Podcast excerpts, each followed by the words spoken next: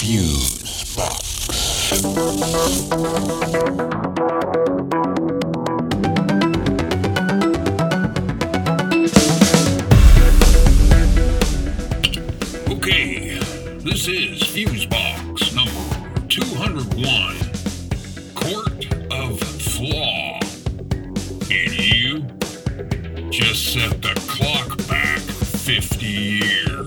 Yeah, and we didn't even get the benefit of looking younger. Hello, friends, and welcome in to this, the 201st edition of Fusebox Discreetly, entitled Court of Flaw. And uh, I'm your rearranging the deck chairs of democracy on the Titanic host, Marc Rose. And uh, over there, awash in the glow of red and blue LEDs, the high the parametric. Milt Kanes, everybody. Well, thank you kindly. And uh, welcome to what seems to have become the uh, disunited People's Republic of America. yeah, hu- human rights? Who needs them, right? Well, we're going to get into all that soon enough, but uh, I wanted to start by saying a great big thanks once again to everybody who made our 200th show an absolute joy to do, and a uh, big shout out to Sally and her staff at Suicide Sally's for uh, allowing us to have our way with the place uh, for a spell there. Oh, that was a blast, bro. I, you know, I'd say we do that again. Well, I'm in. What are you doing now? yeah, don't tempt me. It was indeed a treat. And uh, big thanks again to uh, Regina Carol and Jeff Pollard for adding their considerable talents to make that a memorable episode for sure. Uh, we have some other news to share regarding this program as well, so Stay tuned for a special programming update. that's right. We've got some uh, fun and exciting news to report, so please hang around this very audio event for that uh, info coming up soon. Uh, so, friends, uh, this edition of the show is entitled Court of Flaw, and for a darn good reason, too. It's uh, become a meme of late, but the idea that, uh, remember, folks, before you go to bed tonight, be sure to turn your clocks back 50 years is a little too accurate. oh, man, I, just can't wait for the rest of the Justice Thomas recommendations to be trotted out, you know? I mean, women's rights? Oh, hell no. Get back in the kitchen where you belong and where's my beer? Might as well just toss out that whole Bill of Rights thing, too, because clearly we're not using it anymore. Yes, it's a, a dark precedent for sure. We've seen uh, a disturbing pattern emerging over the last few years, and now given full throttle by the uh, orange guys stacking the court with high octane conservatives, folks who um, really were, to say the least, controversial. And uh, as we're about to hear, friends, they were all lying liars who lie on each of the confirmation hearings for Justices Kavanaugh, Barrett, Gorsuch, and Thomas. They were clearly talking out of the other side of their respective necks. Do I have this day an opinion, a personal opinion, on the outcome in Roe versus Wade? And my answer to you is that I do not. the legitimacy of the court would be undermined in any case if the court made a decision based on its perception of public opinion. So a good judge will consider it as precedent of the United States Supreme Court, worthy as treatment of precedent like any other. And one of the important things to keep in mind about Roe v. Wade is that it has been reaffirmed many times over the past uh, 45 years. As Richard Fallon from Harvard said, Roe is not a super precedent because calls for its overruling have never ceased, but that doesn't mean that Roe should be overruled. It just means that it doesn't fall on the small handful of cases like Marbury versus Madison and Brown versus the board that no one questions anymore. Yeah, so that right there, well, that's what you call a bald faced lie. In case anyone was wondering. So, What next, legal department? Do we just uh, let that drift by without uh, calling it out? Or perhaps the idea is to give them a pass, right? As it's, you know, of its time and needs to be broadened to fit our modern day. this is a quote that uh, that is uh, horribly paraphrased there and attributed to Justice Scalia, who, uh, as we mentioned a couple of shows back on uh, Button Man number 199, that the Constitution's language in the Second Amendment, well, it needs to be essentially rewritten to comply with the wishes of the NRA. Well, they are calling the shots, you might say. Well, you know, you might say that, Mr. Kanes, but a piano might still fall on you just the same.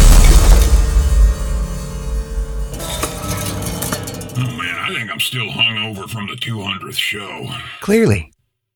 So, in a blink of an insensitive eye, women's rights get rolled back 50 years.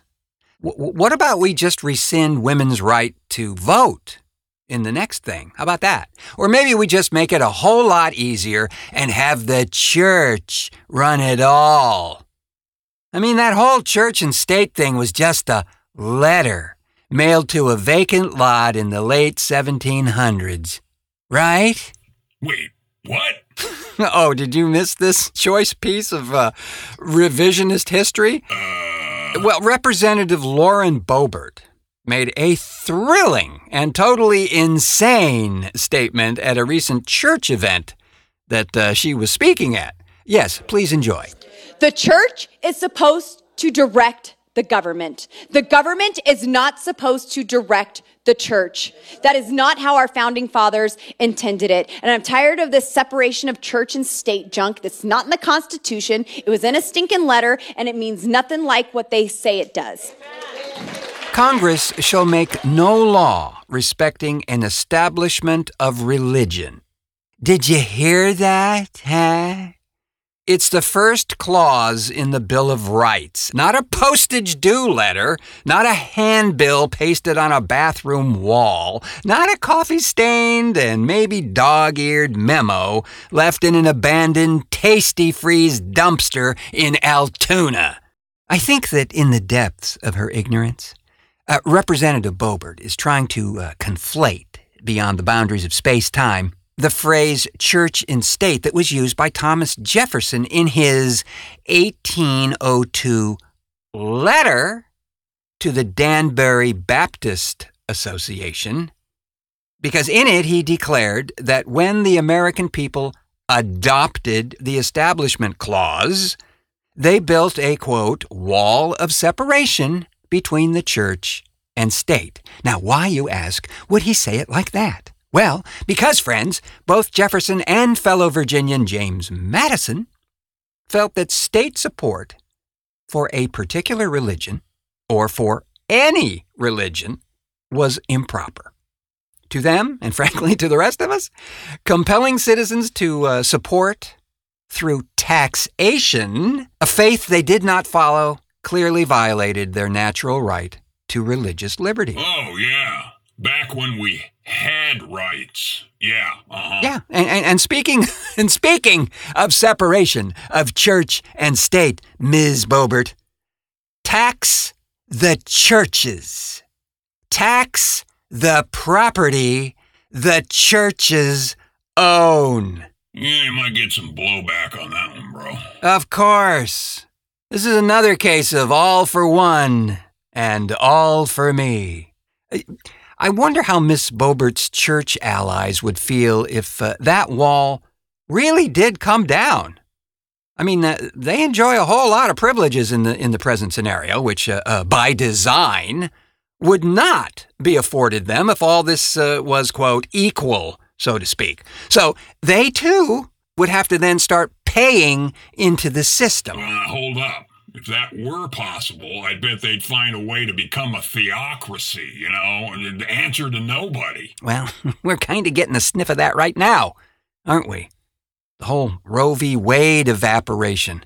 Now, that right there, that's a size 17 footprint in that very direction. You know, I, I just love how the argument for it is No, we, we haven't outlawed abortions, just threw it back to the states. That's all. Nothing to see here. Right. And, and with presumably half of the country uh, implementing these so called uh, trigger laws, which make it illegal in that state, uh, the options are, at least at present, uh, becoming more and more difficult to find. The other sick part of this action, and they know it, is the folks who can least afford the travel to wherever the hell they have to go to get the abortion are in these states with these laws, mostly in the South. Yeah, some in the Midwest, too.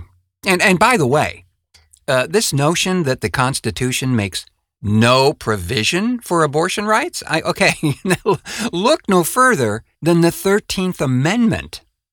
As Michelle Goodwin points out in an absolutely excellent article in the New York Times, uh, quoting here, mandated, forced, or compulsory pregnancy contravene enumerated rights in the Constitution, namely the 13th Amendment's prohibition against involuntary servitude and protection of, here it comes, bodily autonomy, as well as the 14th Amendment's defense of privacy and freedom. You know, maybe these justices, it's kind of a funny term for these asshats. Well, maybe they need a refresher course on constitutional law. Well, it sure as hell couldn't hurt. Now, I'm happy to report that at least on this coast, in the Pacific Northwest here, we don't have those restrictions, and uh, opportunities are being created not only by the uh, states themselves, but believe it or not, even on the corporate level to help those who uh, are in need.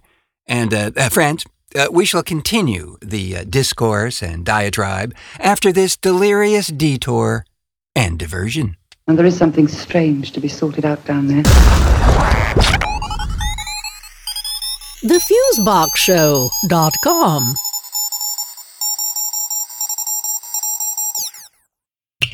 And we're back, bro. Indeed, sir. Indeed. Well, we've been talking about the court of flaw, among uh, other things, today, as it's becoming clearer each day that the agenda of, uh, well, at least the majority of the Supreme Court at present seems to be headed towards ensuring that we all step into the Wayback Machine and relive those glorious days of the Crusades and the Inquisitions one more time yet again. Now, may I say? You may. Uh, thank you. I actually have a great deal of respect for what we commonly call the rule of law or uh, due process, even though there are many times I've thought, how the hell did they arrive at that conclusion and then subsequently that ruling? But sometimes, just sometimes, it comes down to one side or the other just not making a very compelling case to uh, sway either the judge or the jury. Yeah, and sometimes it's the best legal system money can buy. Yeah, but you know, I'd, lo- I'd love not to think that, though. Well, I'd love to think I could fly, but reality is I can't. Well, my concerns presently uh, really sit with the J6 committee hearings, uh, which which have been, you know, especially in, in, recent days, quite compelling to say the least. A uh, virtual mountain of evidence is uh, looming and hopefully uh, will be adjudicated very promptly. Well, you got to imagine if you're going to go after a past president, you had damn well better have all your shit together in a nice big pile. So when he starts to wriggle out of it, you keep slamming one piece of evidence after another until he's suffocated by the truth. And that's very interesting alliteration there, Mr. Kanes. Mm-hmm. Well, I have my moment. It would seem they have more than a uh, smoking gun at this point. More like a smoking howitzer. Yeah. So the DOJ will have a uh, pretty heady mixture to wade through. So not really sure how fast that process will be, but uh, if we. Uh, oh, hey, hey, you know, I know uh, this isn't exactly the topic today, but uh, when the hell have we ever followed a rule on this show? But y- your gal, Ghislaine Maxwell, well, she just got served with a 20 year sentence as a result of her conspiring with that m- maybe dead guy, maybe not, Jeffrey Epstein. That human trafficking and pedophile sleazebag. Yeah, yeah, yeah. I saw that. It's been uh, eclipsed by all the other legal and, uh, sadly, uh, shootings news of late, even as recent as uh, this past 4th of July in Illinois. But yes, uh, she did, in fact, get a two decade long sentence, which will put her in her 80s when she's released. So, uh, yeah, I guess that's one step closer to uh, maybe revealing just who the hell these, quote, clients actually were. Oh, buddy, I don't know if we're ever going to know that. I mean, some are obvious already. But these other people, whoever they are, are so under the radar and probably really guarded that it's likely we'll never know their name. Yeah, it's probable that uh, we'd not really know them anyway. You know, these aren't the, the, the, the sorts of people that play in the light, so to speak. But uh, I'm at least satisfied that uh, the due process did work itself through and not get hung up on some uh, technicality or some uh, mistrial glitch. So, let us depart from the madness that is our modern world, for the moment anyway, and let us delve deep into the madness that is lurking just down there, in that area, down there. Dateline, Newport Richie. Friends, we have yet another creepy crawler on the list that uh, appears to be threatening the sun soaked lifestyles of the denizens of the Sunshine State. The reappearance, that's right, back for more, of an invasive snail species forced state officials to actually quarantine recently the uh, residents of Florida's Pasco County, an area just north of Tampa along the Gulf Coast there. Authorities took action after confirming that a notoriously destructive breed of mollusk, known as the giant African land snail, was identified by a community gardener in the city of Port Richey. Wait a minute now. Are they sure it just isn't like Governor the Sand Slug's minions out cruising for votes? No, I think not. Uh, these are much smarter. Ah, good times. Uh, these snails are quite mobile. And uh, clever, too, apparently. Experts warn that they cling to vehicles and machinery, uh, plus trash containers, and, and that allows them to move long distances. And they're resilient, too, with the capacity to uh, survive for a year while uh, inactive and buried in the soil to uh, shield themselves from unfavorable weather. They also present a serious health risk to humans, as, and here it is, the snails carry a parasite called rat lungworm that can cause meningitis. People are advised to wear protective gear, like gloves and a hazmat suit, when uh, handling them. Holy carp. Is, is that like a parasite carrying a parasite? well, not sure that snails are in the class with mosquitoes or leeches, uh, things like that, but. Yeah, because that get a little meta, as they say. Yes. Yes, it would. What we do know is that these giant African land snails have wreaked havoc on parts of Florida before. Uh, although they're not uh, uh, native inhabitants of the state, although they probably should be, uh, officials have uh, traced infestations dating back to the 1960s to escaped house pets and. House pets? Who the hell would keep a cantaloupe sized snail as a house pet? I don't know. and, uh, and to illegal importations by religious groups. Secret snail rituals? Do we even want to speculate on that? Uh, you, bro. Just you. Yeah. Florida's Agriculture Department has uh, called the giant African snail one of the most damaging mollusk subtypes in the world. Its unusually large size and ability to procreate in vast quantities allows the creature to uh, infiltrate surrounding areas quickly, posing threats to vegetation and infrastructure because of its appetite for at least 500 different plants, as well as. Are you sitting down? Paint and stucco. Holy carp! It eats your house? At four months old, a single snail can lay thousands of eggs at a time, and each can grow to be eight inches long as an adult. And the agriculture department there has recorded two instances where the snail was uh, fully eradicated. The most recent was uh, just last year, a decade after one of the giant snails was initially spotted in uh, Miami Dade County. Yeah, now that uh, that phrase uh, "fully eradicated," yeah, that's that's taking the victory lap before the race has started. You know. Clearly, now these critters are stubborn. Now, I don't suppose they make a good escargot. I mean, uh, I'm asking for a friend. Dateline, West Palm Beach. Exotic car fans, take note. A Heritage Edition Ford GT owner crashed his recently purchased supercar into a tree because he was, quote, unfamiliar with how to drive a stick shift. the driver, 50 year old Robert J. Guarini, told uh, police he lost control after downshifting while leaving his housing development at around 6 p.m., and uh, this led to a head on collision with a palm tree. Guarini then told a nearby security worker that he didn't have his phone with him and needed to ride back to his house, where he spoke to police via landline after leaving the vehicle unattended. The hit was substantial enough to trigger multiple airbags and disable the vehicle completely. It's unclear how fast Guarini was driving when the crash occurred, but the GT slid far enough after hitting the tree that it blocked a nearby sidewalk. The car was not registered or insured when the crash occurred. The listed uh, vehicle identification number indicates that the car was purchased at a Barrett Jackson auction in Palm Beach, Florida for.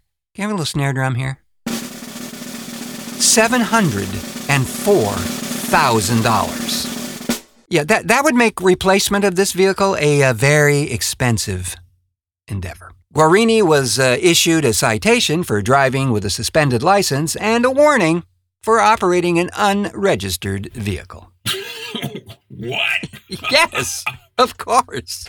Because not having insurance is not enough for the perpetually sunstroked. You have to be driving with a suspended license, too. Three quarters of a million dollars for a car that you can't drive. You see, friends, it's things like this why we continually probe the depths of our souls, desperately seeking the answer to the time encrusted question What the fuck, Florida? Ah, mercy sakes. Anyway, before we exit this time controlled moment of, well, time, I want to make a big announcement. Uh, in tandem with the launch of the uh, last show, the big 200th episode, we also, quietly, without anyone noticing, because we were wearing footies at the time, we launched our very own Patreon page. Now, uh, friends, if you're uh, unfamiliar with this Patreon thing, uh, it's essentially a, a, place where creators can get a little help financially from the folks who dig the stuff they do. It's uh, been a terrific help to scads of folks uh, over the years. Yeah, it's kind of like a Kickstarter or a GoFundMe thing, except it's uh, monthly. Right, right, right. So, uh, and and also for as little as one or two bucks a month, you can uh, you can help creatives uh, like us do uh, what they do best, which is create. But there's something in it for them too, yeah. I mean, beside the show. Oh, indeed, there is, Mr. Kane. So glad you said that. Well, I'm here to serve. I've been told that. Yes, sir. Haven't actually seen it, but been told that. so we have these uh, tiers or levels of involvement that you can select from, and uh, you can see all this on our Patreon page, but it's uh, which is by the way linked right down there in the show notes. But for two dollars a month, in our level called uh, bi- thanks snare, thank thank called bigness you will get access to the uh, Patreon only feed, which is uh, consists of basically never before seen except for that one time in Provo, Utah. Material created especially for our Patreon supporters. Now, you got your uh, behind the scenes stuff, you got your tech stuff, you got your excerpts from hidden microphone recordings captured aboard alien spacecraft, or from our favorite show mascots, Eco and Milo. You get their award wanting interview program, Who's Talking? No, really, Who's Talking? and priority notification about upcoming Fusebox stuff. And you get the show early. Yes, sir. Yes, sir, you do. As it comes on its own uh, super duper RSS feed, completely separate from uh, our standard one. And hence, all this exclusive content comes directly to you, discreetly and without the need for brown paper packaging. Yes, and but also, you get access to a special secret phone number, a Fusebox voicemail line, where we encourage you to leave your thoughts, your comments, regrets, and or fears. Then there's the huge bigness tier. And at uh, $5 a month, you get all the stuff we just mentioned. Plus, you'll get a 20 ounce Fusebox whiskey mug with the uh, show art of your choice. And there's like 200 covers, so happy choosing. Oh, yeah, hell, they are really cool and incredibly well made. Uh, dishwasher safe, too, for all those care. And then there's the final tier, enormous bigness, at uh, $10 a month, which has everything we just mentioned, plus a new car! kidding. Just kidding. Just kidding. Uh, but we're not kidding about this. You get everything in the past tiers, plus, we'll put you in a fuse box bit. You'll be famous. And you'll be on the radio, too. Now, how much would you pay? Well, they already know, bro. We just told them 10 bucks. Precisa 10 bucks. All of this goes to help uh, offset the cost of this show, which, believe it or not, does cost money. well, I think you've run out of body parts to mortgage, and they tell me they won't even have mine at all. Sad. Yeah, I understand them, but still sad. And as a Fusebox supporter, you'll be credited on the show as well, because uh, we do appreciate your support. Sincerely.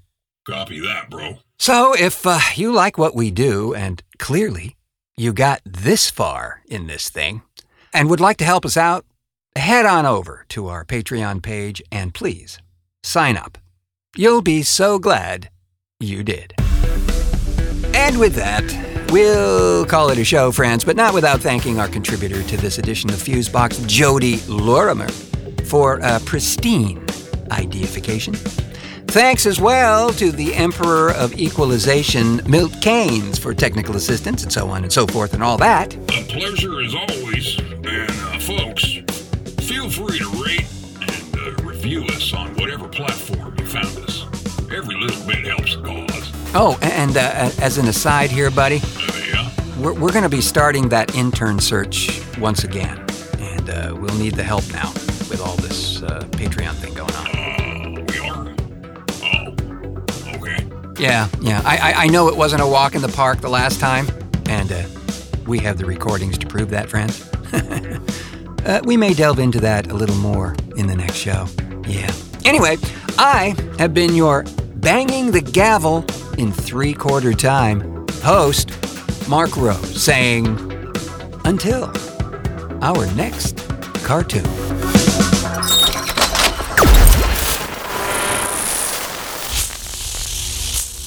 Box.